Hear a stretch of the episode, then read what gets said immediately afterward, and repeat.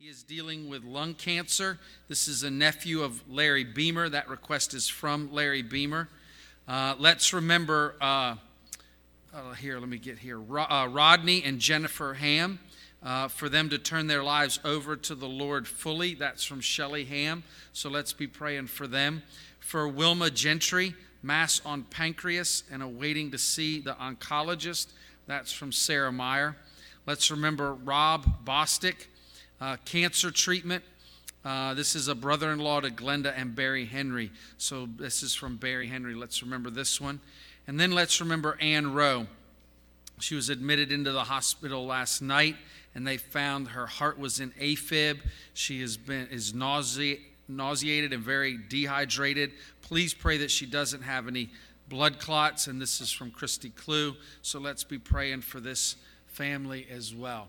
We're going to open up and go to the Lord in a word of prayer this evening. I'm going to ask Jason, if he would, to just take a step in front of the door and open us up in a word of prayer this evening.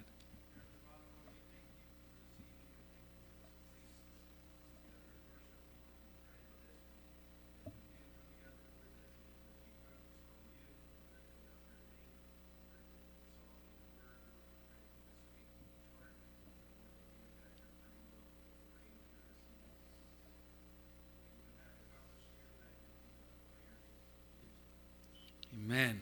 We got a few announcements that we want you to remember. Uh, don't forget Tuesday night, 6:30 to 8:30, Kids Club, Youth Group. We thank the Lord for what's been going on there. Having a great time. Don't forget that. Thursday night uh, is Men's 33 series. That's over in the Fellowship Hall. They'll meet at 6:30, go through some of the devotion series, and then they'll hang out for a while and play basketball. Been having a great number of guys come out for that.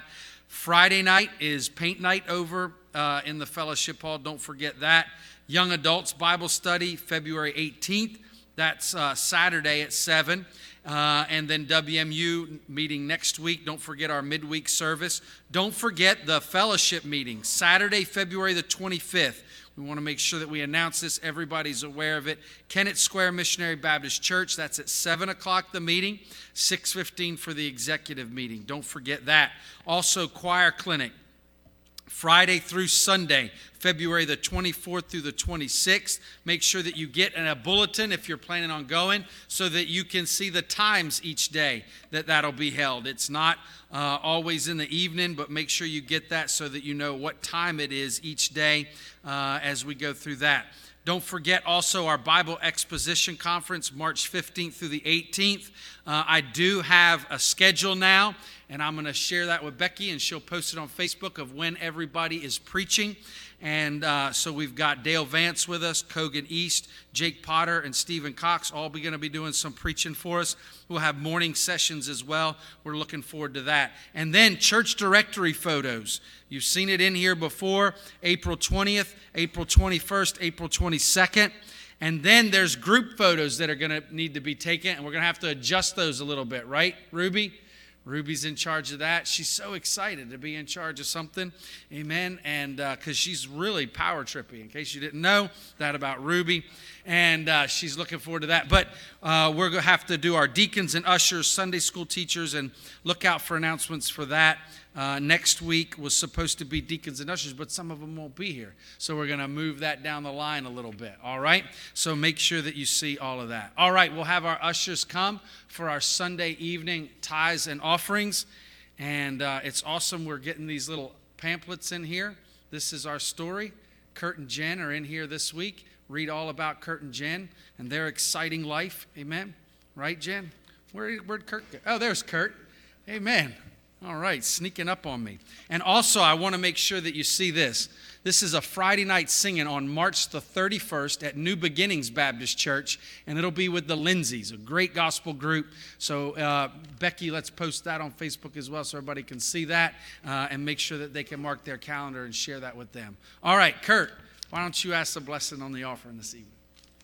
Dear Heavenly Father, Lord, we thank you that we can uh, come to you uh, one more time, Father, here this evening, God, I pray you just watch over this service tonight, Lord. Be with the one that would stand to preach, Lord. Let us have the, uh, the words that we need for this hour, Lord.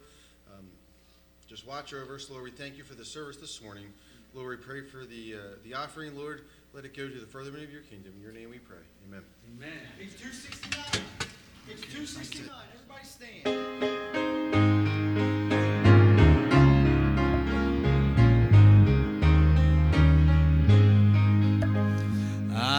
The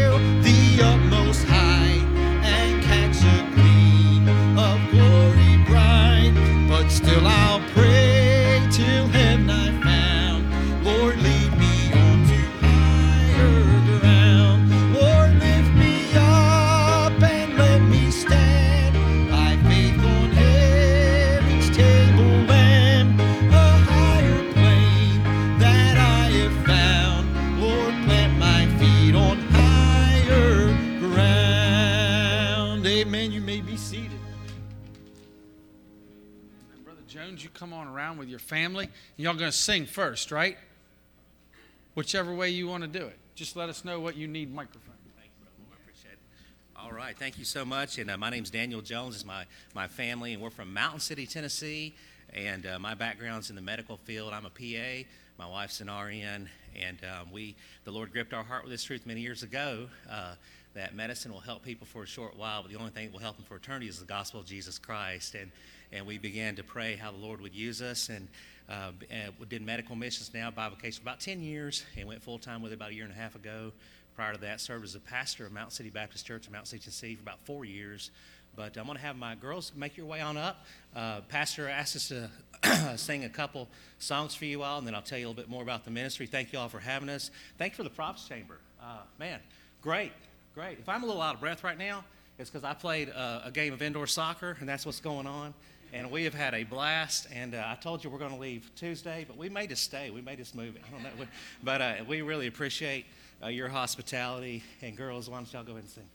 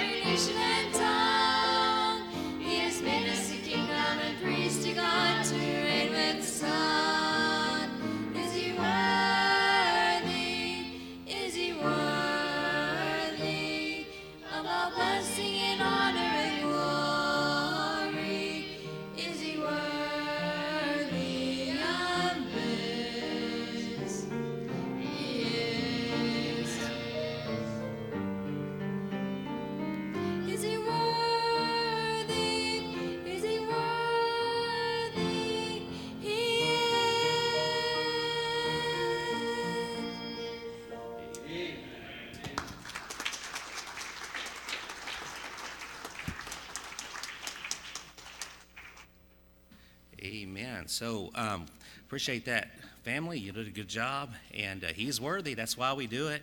Um, I work with Operation Renewed Hope, and our theme verse is out of Matthew chapter 9. And Jesus went about all the cities and villages, teaching in their synagogues and preaching the gospel of the kingdom, healing every sickness and every disease among the people. But when he saw the multitudes, he was moved with compassion on them because they fainted and were scattered abroad as sheep, having no shepherd. And we try to follow that model that Christ did. He went around healing people. We use medicine, uh, but the primary thing that we do is preach the gospel. We do that everywhere we go without apology. And Jesus, he saw the multitudes because uh, they fainted. That means they were overwhelmed with the affairs of this life. And uh, we meet people all over the world. I meet people all over Mountain City, Tennessee, meet people all over Pennsylvania. They're, that's what they were just overwhelmed with life and they're ready to give up, but there's sheep having no shepherd. So I'm glad that I can say the Lord is my shepherd. That's the greatest thing I can say. And preaching the gospel of Christ, we can introduce people to the good shepherd. And our motto is touching the heart, reaching the soul. And it's been a wonderful to meet your pastor. And I believe a lot of what we do is what you guys are, sounds like you're already doing. And I think it's wonderful. I think everybody ought to do it. Uh, but we do medical clinics. Um, we take medical, dental, optometry, uh, and we will uh, go to a village or somewhere and see the entire village, and they'll come through, and we'll we'll do um, give everybody free care. A lot of places we go, they have no health care. Uh, we usually take teams of anywhere from 30 to 50 people. We get our translators involved. Sometimes our teams are as many as 70 people. Uh, we spend a year in advance planning these trips. There's a lot of work that goes into it. We always obtain government permissions for everywhere we go to do a medical clinic. We usually have anywhere from you know four to six doctors or PAs, nurse practitioners. We have a couple dentists. We have optometrists. We take nurses. We take medical and non-medical. Um, we do that several times a year. We just got back from Cambodia and uh, got to preach the gospel to around a thousand people, and many, many responded to the gospel of Jesus Christ. And we follow a model in Acts chapter 14. This is missions in a nutshell. Um, but in Acts 14, Paul and Barnabas were sent out of the church of Antioch. And this is what they did on their first missionary journey. And this is what we try to uh, follow the same pattern. Number, number one, in verse 21, it says, When they had preached the gospel. That's what people need to hear. Everywhere you go, I don't care what, what uh, dialect, I don't care what people group, what ethnicity, I don't care what their presuppositions are from their religious background. You preach the gospel of Jesus Christ the death and burial and resurrection of Christ. And there's something special about the gospel Jesus, the power of God and salvation, and it will get the job done. It will convict people of sin, it will change lives. And so we preach the gospel everywhere we go. Then, number two, the Bible says, confirming the souls of the disciples. So, uh, discipleship, great part of the Great Commission, very important. We do not go anywhere in the world where we don't have somebody there that is going to be there long term to follow up on spiritual work and disciple people in the right doctrine. And so we, we, we spend a lot of time making sure we line up with people correctly. Uh, they agree with us, we agree with them, we walk together on that. And um, so that's, that's a big part. And then the third thing in verse 23, it says, when they ordain the elders to every church. And so that's a long term vision that people get saved, they'll be discipled Maybe God will raise up a young man that will become a pastor in his village and, and pastor the church. And we've seen that happen. Operation Renewed Hope has been in existence for 30 years. Uh, we've seen that happen in Panama and, and Uganda, Africa. And um, so we, we um, I'm, I'm big on the local church. I don't want to do anything that's not tied to the church. Um, so we want to be a part of either planning a church or helping strengthen a church, but everything we are is tied into local church ministry. We want to provide a platform for uh, medical professionals to serve the Lord on the mission field. And uh, we also do a lot of disaster relief. We follow the model in Acts chapter 11. Um, and the end of Acts chapter 11, this is also the church of Antioch. And, and the prophet Agabus stood up and he talked about a great famine that was coming. And um, the Bible says the church of Antioch, every man according to his ability, they determined to send relief to the brethren which dwelt in Judea and which they also did and sent it by the, by the elders uh, by the hands of Barnabas and Saul. So a lot of Saul's, the offerings that he collected was for people in need. And so we try to be that agent. We do a lot of disaster relief. We use that as a platform for the gospel. Um, we're working, if there's a disaster in America, we'll respond. We worked Eastern Kentucky, the flooding there. We worked Hurricane Ian in Florida. I've got some teams that, that do that. I've got a contractor. He's a fully supported missionary. He goes down and he'll organize work teams. We take work teams from churches to these areas. Uh, we, we funnel a lot of funds that churches, they'll donate through Operation Renewed Hope. We have very little overhead. We don't have a brick and mortar. Uh, we don't have a lot of administrative costs, so we channel it. But we also are very careful about where those dollars go. Um, when somebody, when we send money, somebody sends money to us, we send it to a, a place. We check the people out, make sure they're preaching the gospel, number one. Uh, we make sure they give us a detailed expense report along with receipts on where that money's going, or we don't send them any more. And so that's a very important thing to do with disaster relief. We're working in Ukraine right now on three different fronts. I was in Ukraine in September. Um, uh, we're working right now. We're, we've got contacts in Syria and Turkey, um, and we're going to be working there as well. Uh, we're working in Haiti, but that's an ongoing thing um, all, all, the time. Uh, we've got upcoming clinics coming to Kosovo, um, Bolivia, Uganda, Ghana. And um, so we've got a table back there. If, um, if anybody's interested, uh, we'd love for you to sign up, get our emails, uh, learn about upcoming opportunities, grab one of our brochures. We'd love to get to know you. We love having young people go with us, and I believe Pastor he takes young people too. I think that's great. Uh, Jeremiah says, my, my, "Mine eye affecteth my heart," and you get young people on the field. We want to see young people going to missions. So we take we have a boot camp in June. We train young people. It's kind of like a survival training. Uh, we do uh, just CPR, first aid, survival skills. We, they live on the land basically all week and um, dig their own latrine. It's pretty rough. It's pretty rough, but they love it. They, will come back, and but the teenagers that graduate from that, we'll take them. We'll train them to be missionaries. Take them on a trip with us. The ones that come out of this boot camp, we'll take to Bolivia with us. So if any of you young people out there are into that, and I hope, and all of you should be. It's it's a wonderful thing. Ages 14 and 19. But uh, Pastor, thank you so much for the time. We appreciate it.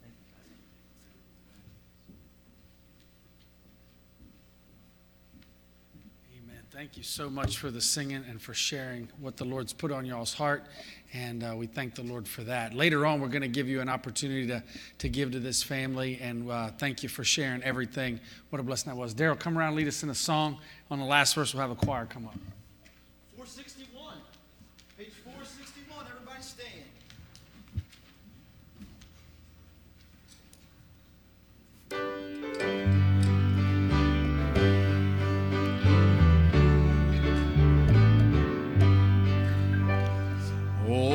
Happy day that fixed my choice on thee, my Savior and my God. Well, may this glowing heart rejoice and tell its raptures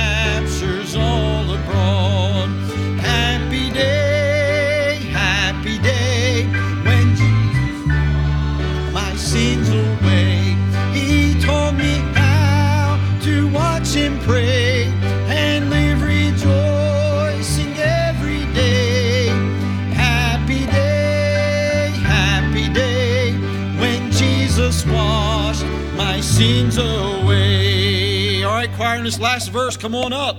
Tis done the great transactions done. I am my Lord's, and He is mine. He drew me, and I followed on, charmed to confess the voice divine.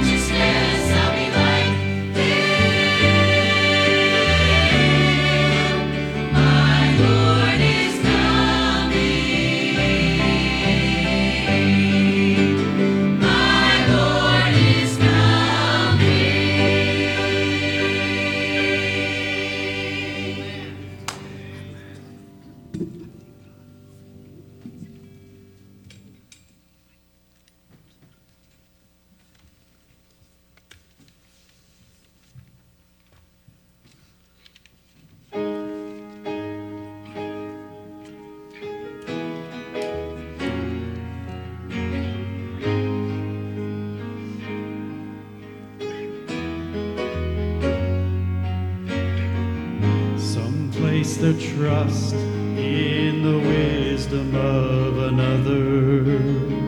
Some search for light in the dark. But like a child,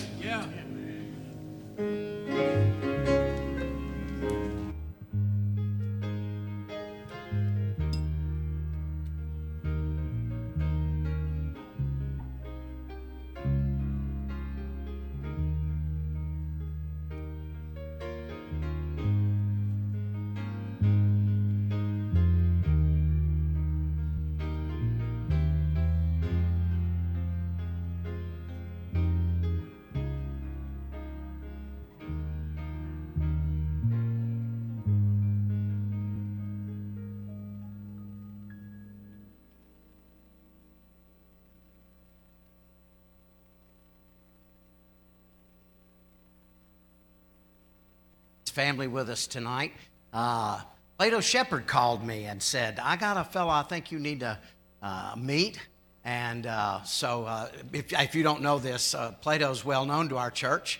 He's preached here many times. Uh, and so then I finally got in contact with him, and it took us a little while, but we finally kind of got the circle round and round till he was able to be here. So we appreciate the fact that he's here tonight, and we appreciate the ministry that he's doing and reaching so many people. And of course, uh, our congregation, we know the benefits of uh, using medical missions to help propagate the gospel. It just opens so many hearts, it opens whole communities uh, to the gospel. It makes such a tremendous difference. So we're going to give you an opportunity to give tonight. So we're going to ask our ushers to come, uh, and uh, we're going to take up an offering for them, and everything you give tonight will go to help them in their ministry uh, and on the road. And I was looking at your little, your least little boy while y'all were singing, and uh, I remember those days very well. When my daughter was about his age, we were somewhere in the middle of the country. I don't know where, but just somewhere in the middle of the country. And we had to stop that night and get a hotel to, uh, on on the way. And I'll never forget when she was getting out of the car, she said, Please, Daddy, no numbers. But you, you know exactly what that means. That means no Motel 6 or Motel 8, please. Uh, but that's what we did. That's the way we got from place to place. So we know that feeling very well, but we're so glad to have you with us. And uh, we're going to ask our congregation to give as the Lord directs, and I know He'll bless you for it. I'm going to ask TJ to ask God's blessing on the offering. Lord, it's once again we thank you for giving us the opportunity to be in your house, Lord. We just thank you for this family, Lord. We just pray that you would bless their mission, Lord. Bless their Yes, work, their yes, ministry, Lord. Lord. That uh, they may see souls saved for you, Lord. And churches planted, Lord. We just thank you for their willingness to go, Lord, wherever that would be that you would call them, Lord. We just pray that uh, you would be in our service, Lord. Be with the pastor as he stands to preach tonight, Lord. Just give him the words we would need for the hour, Lord. Bless the offering, Lord. Help it to go to the furtherment of your gospel. In your name we pray. Amen. Amen. 363, stand.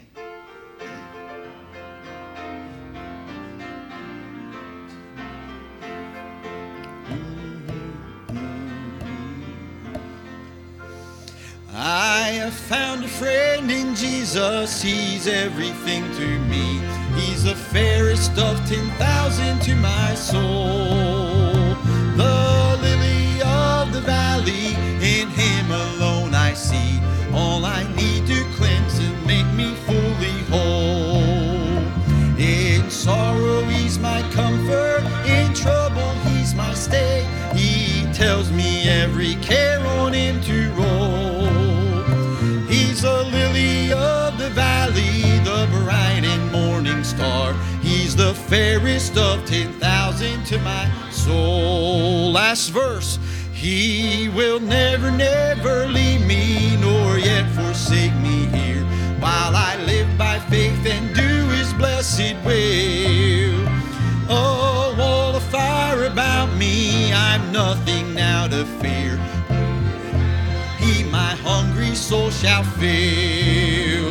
Then sweeping up to glory to see his blessed face, where rivers of delight shall ever roll. He's a lily of the valley, the bright and morning star. He's the fairest of ten thousand to my soul. Amen. You may be seated. Amen. If you have your Bible, you can turn with me to the book of Isaiah. And we're going to be in Isaiah chapter number 28 again. If you'll remember, last Sunday, I made mention of the fact that I took this passage of Scripture and actually the message that I'd already prepared uh, for uh, Isaiah 28. And, um, uh, you know, I'm trying to remember exactly how this came about. But I do remember that, yes, that, that was, um, um, that was the Sunday.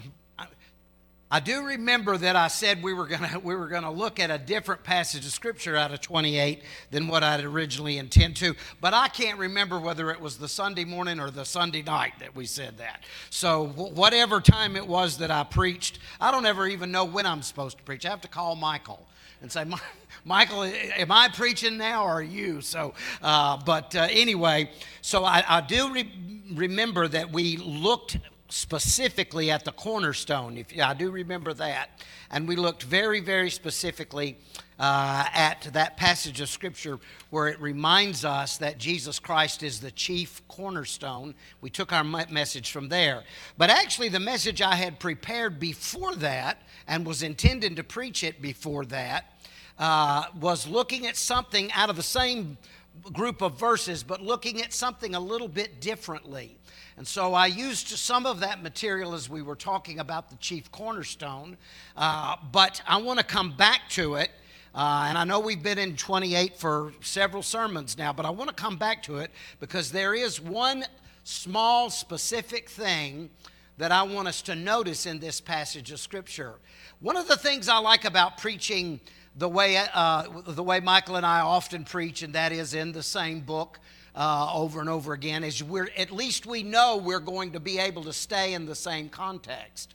And that is so very important. So don't forget what we said about the chief cornerstone. Don't lay that aside, but add to it what we're going to talk about tonight in that same group of verses. So we're going to look at Isaiah chapter number 28. We're going to begin in verse number 14. Uh, and we're going to read down through and including verse number 17. So if you'd stand with us, please, in honor of the reading of the Word of God. Wherefore, hear ye the word of the Lord, ye scornful men that rule this people which is in Jerusalem. Because ye have said, We've made a covenant with death, and with hell we are at agreement. When the overflowing scourge shall pass through, it shall not come unto us, for we have made lies our refuge, and under falsehood have we hid ourselves. Therefore, thus saith the Lord God Behold, I lay in Zion for a foundation a stone, a tried stone, a precious cornerstone, a sure foundation. He that believeth shall not make haste. Judgment also will I lay to the line, and righteousness to the plummet. And the hail shall sweep away the refuge of lies, and the waters shall overflow the hidden places. Dear Lord, we pray just for a few moments you'd help us to center our attention on the Word of God. Lord, I know it's been a long day, and I know we've had a lot of things to do. And uh, Lord, many of our congregation have been involved in many things throughout today. But Lord, for a few minutes, we pray you'd help us to return our focus to the Word of God and draw from the strength of the Scripture something that we need to know, something that will make a difference in our Christian life. And we'll be careful to give you the praise and the honor for it, for we make our prayer in Jesus' name and for His sake. Amen. All right, you may be seated. I want us to take a look at this opening verse, verse number 14, and notice uh, who the Lord is speaking to. Wherefore, hear the word of the Lord. Now, this is Isaiah speaking, but he is speaking on behalf of the Lord God. You know, sometimes when we uh, when we hear preachers preach, uh, I, I wonder if they're really speaking on behalf of the Lord. You know, I just just to be honest with you, especially some of the preachers that we've heard through the years on TV and even some on radio, and and you're listening to them and you're thinking, now I wonder if he really got that from the Word of God. Sometimes I'm pretty sure they didn't. Amen. But that's what we need. We need to hear from the Lord. And Isaiah is truly giving us the word of the Lord. But I want you to notice who he's speaking to when he's bringing the word of the Lord. Herefore, hear the word of the Lord, ye scornful men that rule this people which is in Jerusalem. Now, I want you to take note that he is speaking to the political and religious rulers of the day, the political and religious rulers of the day. And I'm just going to throw something out here. Uh, this wasn't in my notes or anything, but uh, just this past week, we've been working on some stuff. Uh, most of you know that after my father's passing, we've uh, had to do a lot of different new things with the GPA that we never had to do before. And so we're putting together a new website page. And on the website page, we were putting up our statement of faith. And so I went back uh, and looked to see the statement of faith that my father uh, had originally put on there, and he used the 1963 Baptist uh, Statement of Faith. Uh, and uh, it was revised in the year 2000. I think it's been revised again since then, but I know it was revised in the year 2000. And I went back to read the 2000 update of it, and it took me, Brother Gwen, about three minutes to figure out that we weren't going to use the 2000 version. Uh, we were going to go back all the way back to 1963 and use the version uh, of the Statement of Faith then, because the 2000 version has decided that a lot of things are up to us. You know, you can just, you can make up your own decision about what you believe about God. You know, uh, and you know what? I don't, I don't believe the Bible teaches that at all. I believe the Bible teaches that we're to look at God the way the Scripture says we're to see Him. We're to understand Him as the way, uh, in the way that the Scripture, the Word of God, teaches us what we need to know and how we need to respond, and even how we need to behave uh, when it comes uh, to the things of God and Christ and the and the work of His uh, uh, ministry, and and even in our day to day lives. And a lot of people don't want that anymore. They want to make up their own rules and they want to make up their own mind about how that they're going to live. And Isaiah in chapter number 28 speaks to the rulers of Israel and he said, Hear the word of the Lord. What you are doing is not right. It's not right. And you know what I say? I say to politicians and, and I say to people in, in places of power and prestige, uh, it's time to wake up and realize that what you are teaching our world is not right. It's time for you to turn around and, and take a new look uh, and, and, and, and, and see what's really happening. Now, one of the reasons I wanted to bring this out is because as I was reading this, uh, passage of scripture several weeks ago. I had already been reading some things about, you know, I try to keep up with what's going on in our world and, uh, and what's happening. And I was reading uh, quite a number of things that had to do with education uh, and where, uh, where public education uh, is going, where they're headed, and not, ju- not just in, in elementary and high school, but in university level as well. And as I was reading all these things, it really struck me uh, and, and, it really went right along with what I was reading from the book of Isaiah. Uh, and, and I want you to notice what he says here. Look at the next verse, verse number 15. He says, Hear the word of the Lord in verse 14, ye rulers, uh, the people that rule in Jerusalem, because ye have said, We have made a covenant with death, and with hell we are at agreement when the overflowing scourge shall pass through, it shall not come unto us, for we have made lies our refuge, and under falsehood have we hid ourselves. Now, the, the, the language might be just a little bit confusing, so I'm going to try to explain it as we go along. But I want you to notice this is Isaiah calling out the leaders and saying, You're making a grave mistake here. They are not afraid of judgment. Why are they not afraid of judgment? Well, because they've made a covenant with death, and with hell we are in agreement.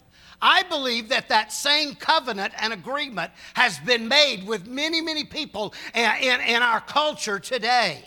You say, Well, I don't understand that. What do you mean they've made a covenant with death? Well, uh, the first thing that came to my thought uh, when, when I read this was the Gothic culture, and we all know about that. You know, this love of death and this, uh, and this you know, uh, glorifying of death and all of that. Let me tell you, death did not belong in our world to begin with.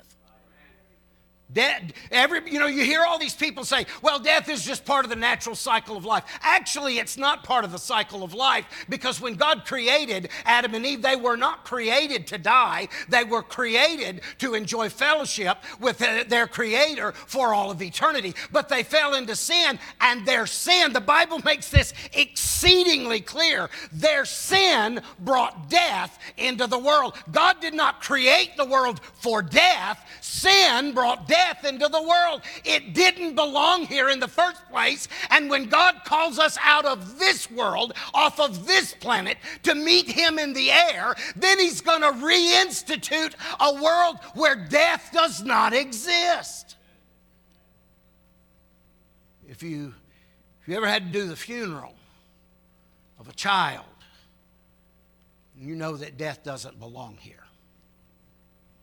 If you, had, if you ever had to went if you ever had to go to a grieving family when they lost their teenage son or daughter in an automobile accident or, or a tragedy or a disease that, that they couldn't find the answers to, and you had to go and try to comfort that grieving family, you know death doesn't belong here. God, God never intended such sorrow and pain and suffering to come into our lives. And that's why we have to look forward to a new heaven and a new earth where death is not there. I had to say goodbye to my dad a little over a year ago now. I had to say goodbye to my mom uh, a decade ago. And, Uh, and, and, and boy, that was hard. But it was a whole lot easier because I know where they are. And I know that one day I'm going to see them again. That's not what's going on here. That's not the covenant with death. That's not the agreement with hell. That's something totally opposite from what you and I have. We're looking for victory over death and hell and the grave. We're not looking to have an agreement with them. So, what is he talking about when he says they have a covenant with death? Well, I got to studying what people believe about death today. And you know, one of the things that makes it difficult in the United States sometimes to, uh, uh, to witness to people is a lot of people no longer have a fear of death. They, they, they don't. And you say, well, why don't they have a fear of death? Well, they don't have a fear of death because so many people have told them that when you die, you just you die like a dog. You know, it's, it's over. You're just dead like a dog on the side of the road, and there's no existence after that. So enjoy your life here while you can because you're not going to live anymore once you die. It's all over. We're, we're going to, you know, uh, we're going to be stardust. we're, we're, we're going to float around in the universe and we're going to be part of uh, uh, we're going to be part of this ethereal thing that has no feeling or sense or meaning. We're just going to be the dust of the universe. And uh, you know what? That is the biggest bunch of malarkey. There it is. That's the hogwash if i ever heard it. Uh, you know to say that we're not listen when somebody has got the idea that there is no life after death in any shape, form, or fashion, they may not fear death, but I'll tell you, I wouldn't want to live that way. Think about it. As a matter of fact, I said this once a few years ago, and I still believe it. That to me, that's even worse than the thought of dying and going to hell, is to not exist at all.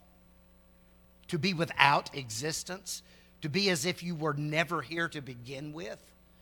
I tell you, that, that's a frightening thought. But a lot of people take comfort in that. Oh, when I die, I'm just going to die and there's not going to be nothing. Well, what are they saying? With hell, they're in agreement. Most people are in agreement with hell because they will tell you, oh, hell is not where you go when you die, hell is here on earth. Just look at our, just look at the, uh, just look at the areas of our large cities where things are uh, just coming apart and coming unglued, and uh, and just look at those who are living uh, as slaves to addiction and and prostitution, and look at the life that they live. That's hell. It's here on earth, and so dying is not really so bad because we get to move away from the hell that we have here on earth. Let me tell you something. I know that there are a lot of people in difficult circumstances living hard lives, broken lives, lives that I would never want anyone that I know, care about, or love in any shape, form, or fashion to have to live the life that they have. But let me tell you something if you die without Jesus Christ and you go into eternity in hell, it's going to be a million times worse than what they've experienced here on earth. Nothing is better. There's not anything that's going to be worse than hell or better than heaven. This is not, not possible. So these people have convinced themselves and others that they don't have to worry about death because death is just dying and not existing, and hell is here on earth, and they don't have to worry about it. So they say, when the overflowing scourge shall pass through, it won't come to us. Now, this is where it gets a little confusing because he says, For we have made lies our refuge, and under falsehood have we hid ourselves. The, what they're saying is, is we've come out from under. Now, and you're to, some of you are to know exactly what I'm talking about when I, when I say this, but they're to say, We've come out from under the, all the lies of religion, and we've been enlightened. we've been enlightened. I tell you, I really want to win people like that to the Lord. I really, really do. But I've got to get over my anger when they say such things. Because I, I, you know, honest, I really, I just, I really want to strangle them at that point. Now, don't, I'm, I'm not, I promise, okay? I don't have a spirit of strangling or a spirit of slapping that comes But it, it, it just, uh, it, it's overwhelming to me that, that, that they can take the truth of the Word of God and say, there's the lie. How many times have you heard on the news in the last few years that, you know, it is this, uh, it's this fundamentalist Christianity that's causing all the problems in this country? Really? Because when we were living under the fundamental principles of the Word of God, it seemed to me we had a whole lot less violence. You know, I don't, I don't see any members of the Baptist church necessarily uh, out there burning buildings and setting cars on fire and, you know, and, and shooting people in the streets. I certainly hope you weren't in that group. Amen. My uncle used to say, we're not militant, we just love the Lord, you know. We love each other and we love a lost and dying world. No, no. They are kidding themselves. They are calling us liars because that's the only way they can find any comfort in themselves. And Isaiah is confronting them. Let me tell you something. You remember what we read in the book of Ecclesiastes? Remember, remember what the preacher said in Ecclesiastes? The preacher said that he looked around and he found that, now listen, you remember these words? There is nothing new under the sun. You remember those words? And I've heard, I've heard so many people say, How foolish a statement. There are so many new things in our world. Technology has taken us all over the place. And I remember what my dad used to say. My dad used to say, You can take a criminal and you can educate him, and when he gets fully educated, what you're going to have is one really smart criminal. You know, the, the, the, the heart of man is never any different. Jeremiah told us, he said, Why, it's deceitfully wicked. Who can know it? Who can know this wicked heart of man? It's never going to change. Un- the only thing that'll change the wicked heart of man is the blood of the Lord Jesus Christ being applied to their life. That's the only thing that will change it. But hallelujah, it'll change it every time. If the blood of Christ is applied every single time a sinner pr- uh, prays for God to forgive them and cleanse them and make them part of you know, the Lord just takes them in. Jesus said, Of all those that come unto me, I don't cast them out. Aren't you glad of that? Man, I'm glad when I was 12 years old and walked down the aisle at Rose Lane Baptist Church, I'm glad the Lord didn't just kick me out. I'm, I'm glad the Lord didn't say, you're, you're worthless now, you're going to be worthless later. I'm just, I, I just don't have time for you. And I've thought about that. I haven't been the greatest servant of God. I haven't, I haven't really, you know, made my mark on the kingdom of heaven. I'm just an old fashioned preacher preaching the book to the best of my knowledge. There's thousands that can do it better, there's thousands that know more than I do. But God loved me and saved me anyway. And the reason I'm preaching is because He was willing to save a sinner like me. Amen? I'm just overwhelmed. And I'm also dry mouth, so give me a minute. Well, let's close it out.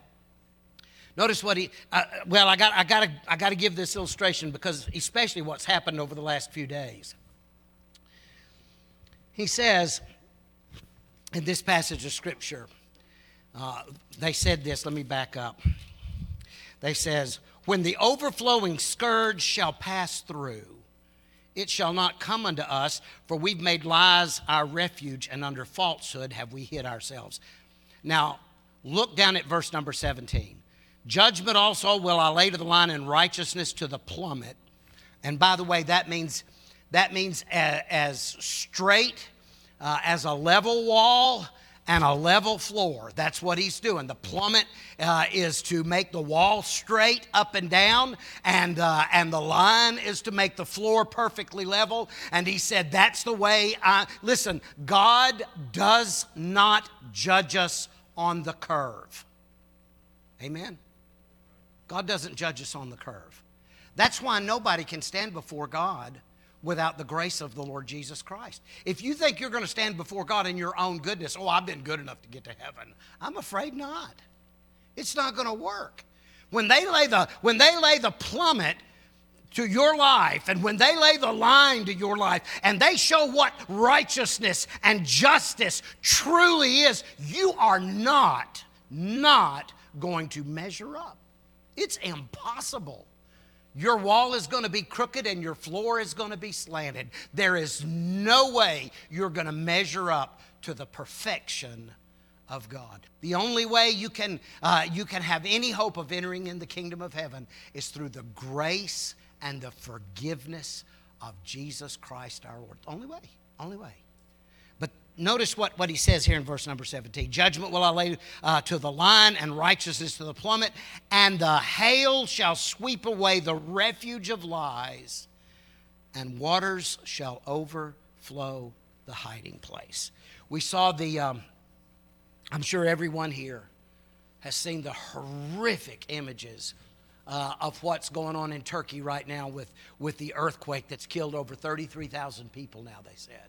33,000 people dead in, in one earthquake in Turkey, uh, in Turkey and Syria. It, it's, it's, it's horrendous. And I've seen the scenes of it.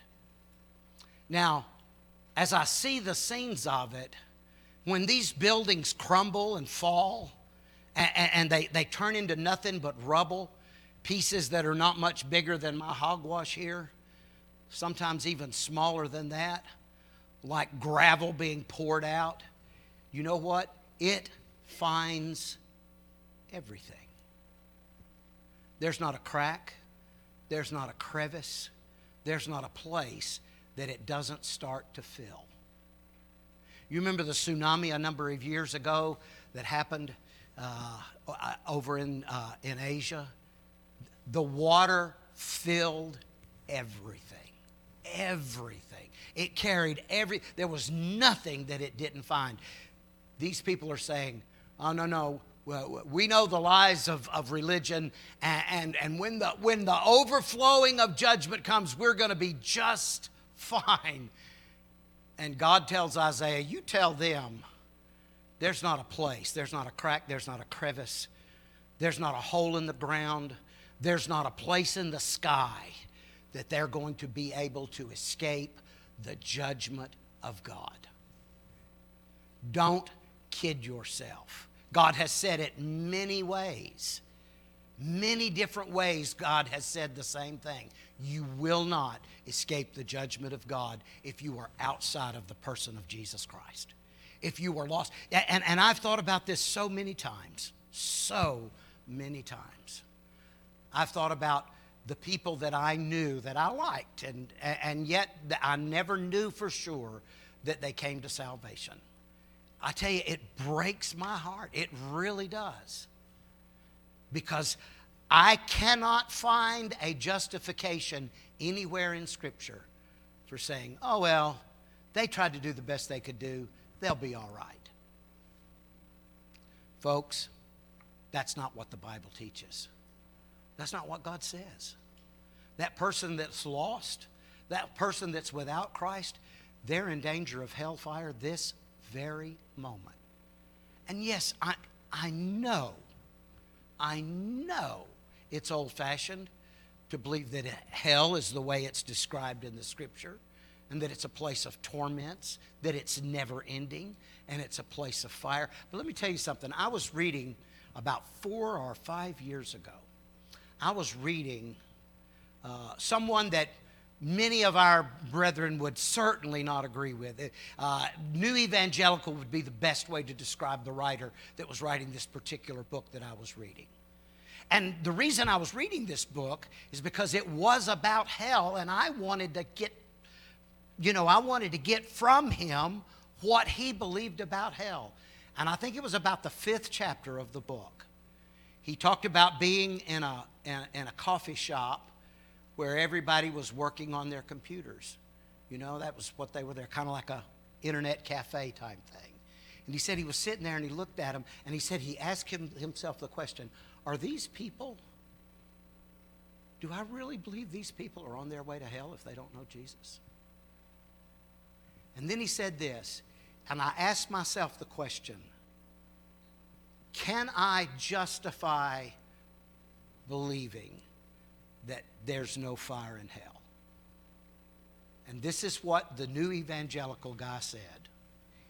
He said, If I believe the Word of God, and I do, I cannot justify anyone believing in a hell that is not eternal and that is not filled with torments and that does not contain fire. He said, Jesus is a liar if that's not true. Jesus is a liar. Do you know we know more about hell from Jesus than any other place in the scripture? He talked about it more than any other prophet, more than any other writer, more than any other individual. Jesus, it almost seemed that he was obsessed with the topic of hell. Why do you think that's so true? Because Jesus loved us so much that he did not want us to go there. And he did not want our friends and our relatives to go there. And he did not want our community to be doomed for eternity in hell. Jesus loved us enough to tell us the truth. Dear Lord, I thank you for the opportunity to bring the Word of God tonight.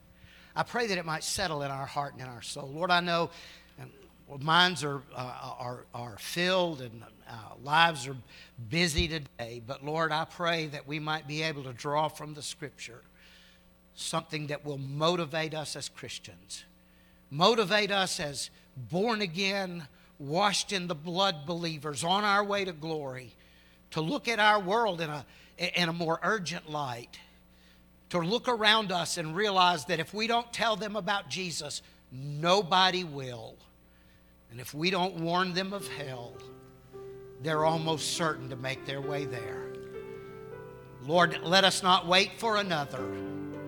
Let us not put it off to another time. But Lord, let us dedicate ourselves as Isaiah dedicated himself to speaking to those who need to hear the truth. Lord, I would imagine that Isaiah was fully aware of the repercussions of what he was saying. He was well acquainted with speaking to kings and the courts and the nobles. Lord, he knew the power that they had on earth. But he respected the power that God had in glory and had in eternity far greater. And he was willing to speak the truth because it needed so desperately to be heard. Let us speak the truth so that it can be heard. We pray it in Jesus' name for his sake. Amen. Let's sing together. in a place called